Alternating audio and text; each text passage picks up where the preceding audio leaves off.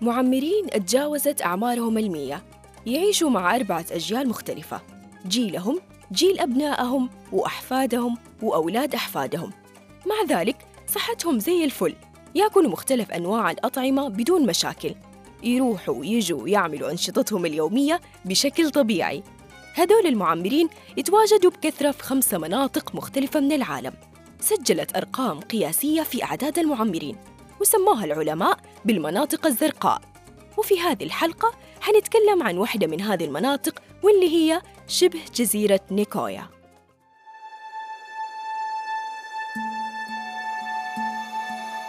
أهلاً وسهلاً بأصدقائي المستمعين. أنا مديحة سراج وهذا بودكاست زبدة وثائقي. أعيد لكم فيه سرد الوثائقيات بطريقة خفيفة. تثري معلوماتكم وتمتع مسامعكم.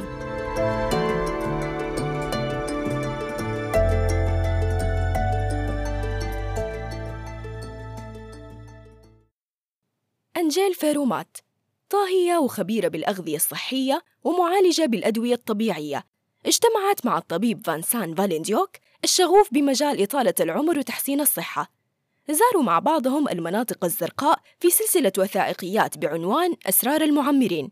عشان يستكشفوا خبايا وأسرار سكان هذه المناطق ويشوفوا بنفسهم كيف نمط حياة المعمرين هناك.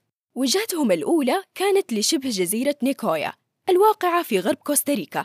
سجلت هذه المنطقة رقم قياسي في أعداد المعمرين اللي وصلت أعمارهم للتسعين والمية وما زالوا يتمتعوا بصحة جيدة ويشكلوا أكثر من 13% من عدد السكان. في نيكويا حضر أنجيل وفانسان حفلة للمعمرين تعرف بالمهرجان الأزرق. يسووا هذه الحفلة سنوياً احتفاءً بالمعمرين باعتبارهم مصدر للخبرة الحياتية وتقديراً للجهود اللي قدموها للبلد. وكان من ضمن الحضور 44 معمر مئوي. أكبرهم معمرة وصل عمرها ل 108 سنوات. لفتتني الروح الحلوة للمعمرين الموجودين. تخيلوا شايب عمره 100 سنة. وصل موقع الحفلة وهو متحمس وجالس يرقص. وشايب تاني لما سألوه كم عمرك قال لهم عمري 15 سنة. وجلس يضحك. وهو عمره الحقيقي 96 سنة. في الحفلة قدموا فقرات حية من رقصات وعرض أزياء وبطبيعة الحال كان الأكل حاضر في هذه المناسبة. وكانت فرصة لأنجيل تتعرف على طريقة تحضير التورتية اللي حيقدموها للحضور. والتورتية عبارة عن خبز مصنوع من الذرة اللي تعد الغذاء الرئيسي في هذه المنطقة وتحتوي على نسبة كبيرة من السكر وتعد مصدر للبروتين النباتي وكمان مصدر للطاقة. نيجي لعالم الأوبئة الدكتور لويس روزيرو. هذا الله يسلمكم عمل بحث مفصل بدأوا من عام 2004 عشان يكتشف إيش الشيء المميز في نيكويا. ولما سوى مسح اجتماعي بيولوجي على ثلاثة ألاف من كبار السن طلع منه بنتائج رهيبة وهي إنه الناس في نيكويا يتمتعوا بميزة أيضية تخلي عندهم مستويات منخفضة من الكوليسترول ومشاكل ارتفاع ضغط الدم. ولاحظ إنه كل اللي يتمتعوا بهذه الميزة ولدوا وعاشوا طوال حياتهم في نيكويا. بمعنى إنهم لو خرجوا المكان ثاني برا نيكويا وعاشوا فيه كان فقدوا هذه الميزة. وإنه حتى اللي يجي من برا ويعيش في نيكويا ما حيكتسب هذه الميزة. وهذا يودينا الاستنتاج إن الأمر يرجع للعامل الوراثي والبيئة. تحسوا كأنه سكان نيكويا محتكرين جينات طول العمر بينهم وبين بعض. ومطبقين المثل اللي يقول من طلع من دارة قل مقدارة. اتجهت أنجيل لمنزل المعمرة دونا ماكسيمينا. عمرها 101 عندها سبع أولاد توفى منهم اثنين وتعيش مع بنتها غريس وزوج بنتها. ماكسيمينا تركت المدرسة بعمر 11 سنة وعاشت طول حياتها في نيكويا تربي المواشي لوحدها. ورغم الحياة القاسية ما أتصابت بأي مرض أبداً. تقول ماكسيمينا لقد عشت وأنجبت أولادي وهذا ما أبقاني على قيد الحياة وإلا من عساه أن يعتني بي؟ هذا ما جعلني أستمر فوالدهم كان أنانياً وهجرنا ولم يعد. تعيش معاهم برضو حفيدتها سابرينا وبنتها. سابرينا اضطرت إنها تربي بنتها لوحدها وتقول إنها تعلمت من جدتها ماكسيمينا كيف تعتمد على نفسها في كل حاجة. سألت أنجيل ماكسيمينا كيف هو العيش مع أربعة أجيال؟ وكان جوابها لم تكن هناك أية خلافات قط. حياة نقية. الغضب لا يفيد وأنا لا أحب الخلافات. يعني كل واحد مكبر راسه وما لهم وما للمشاكل.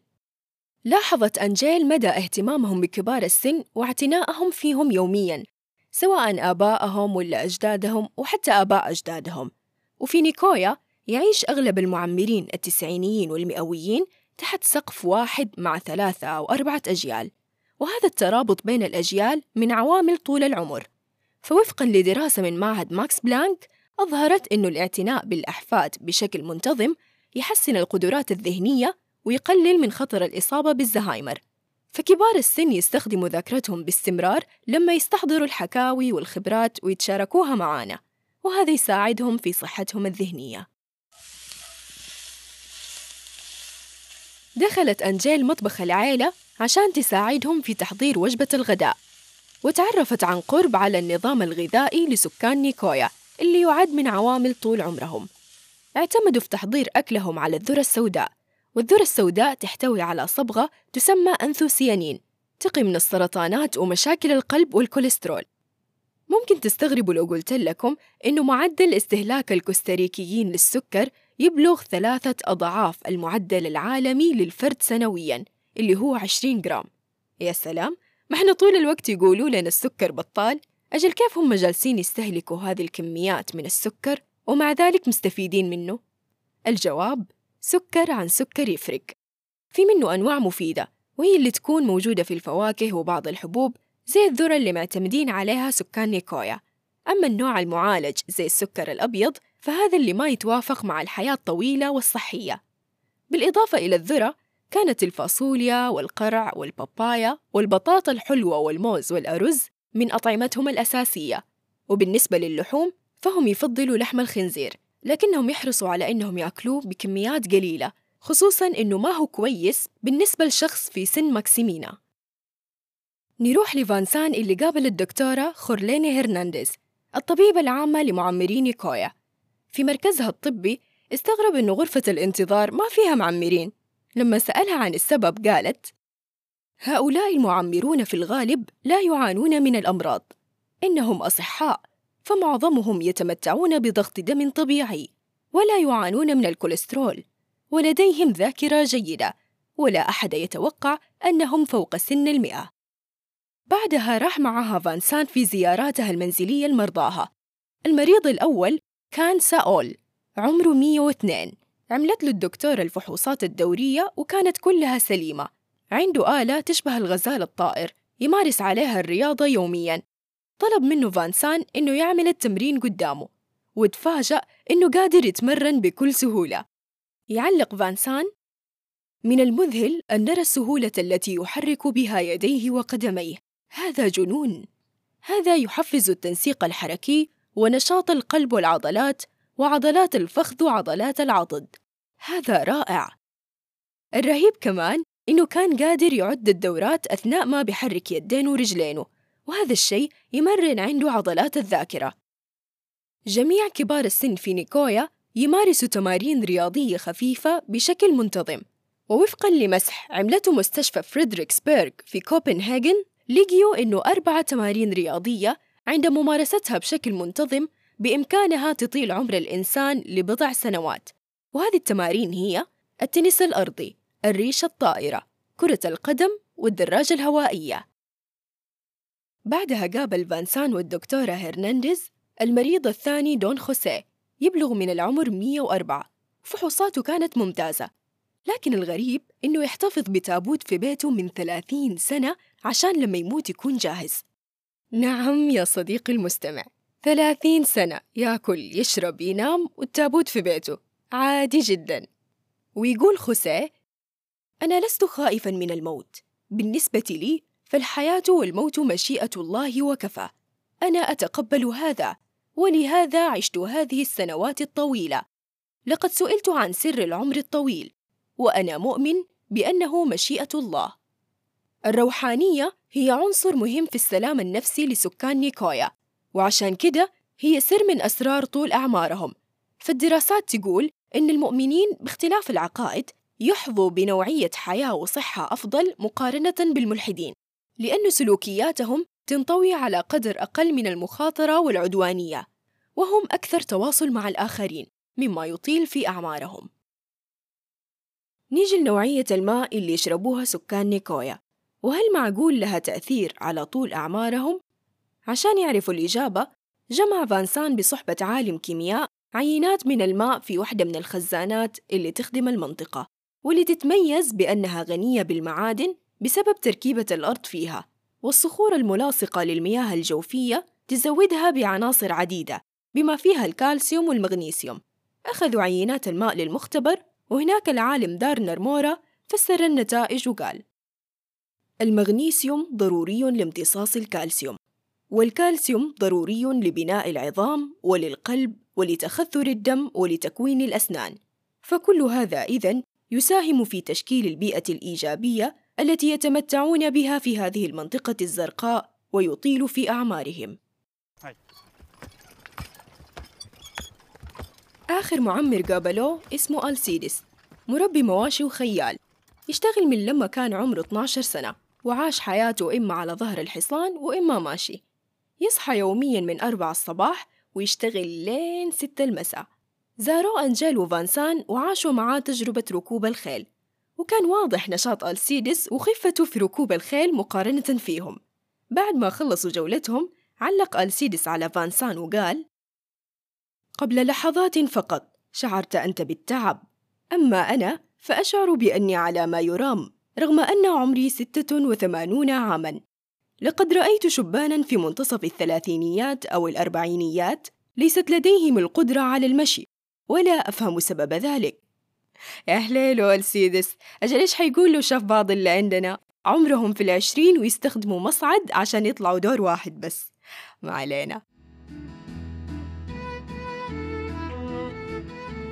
خلال هذه الرحلة في نيكويا توصل أنجيل وفانسان لأبرز عوامل الحياة الطويلة والصحية للمرء. فبإمكانه يعتمد على نظام غذائي مبني على السكر طالما إن السكر غير معالج. بالإضافة إلى ركوب الخيل أو الدراجة أو ممارسة المشي بانتظام وتقوية الجانب الروحي وتقدير الروابط بين الأجيال. ختاماً قبل لا أشوف سلسلة وثائقيات أسرار المعمرين كنت لما أسمع عن أشخاص وصلت أعمارهم للثمانين والتسعين أول تصور ممكن يجي في بالي إنهم طبيعي يكونوا تعبانين ما يقدروا يتحركوا أو يا حرام مخرفين ما يدروا فين ربي حاطهم. طبعا تغيرت نظرتي بعد ما شفت السلسلة وأدركت العكس. أعتقد إنه كل شخص فينا يهمه إنه يستغل فترة تواجده في الحياة بأفضل طريقة. ما أتوقع في أحد يبغى يقضي حياته وحيد أو منبوذ من اللي حوالينه أو إنه يعيش بأمراض تعيق حركته واستمتاعه بالحياة. إحنا أكيد نؤمن إن الأعمار بيد الله. لكن برضو ربنا أتاح لنا كل السبل اللي نقدر نستخدمها لصالح جودة حياتنا وطول أعمارنا. وهذا خلاني أطرح على نفسي تساؤل رح أختم بيه هذه الحلقة. وأبغاك اللي تسمعني تطرحه برضو على نفسك. بناء على روتينك اللي تسويه يوميا. يا ترى لأي عمر رح تقدر تعيش؟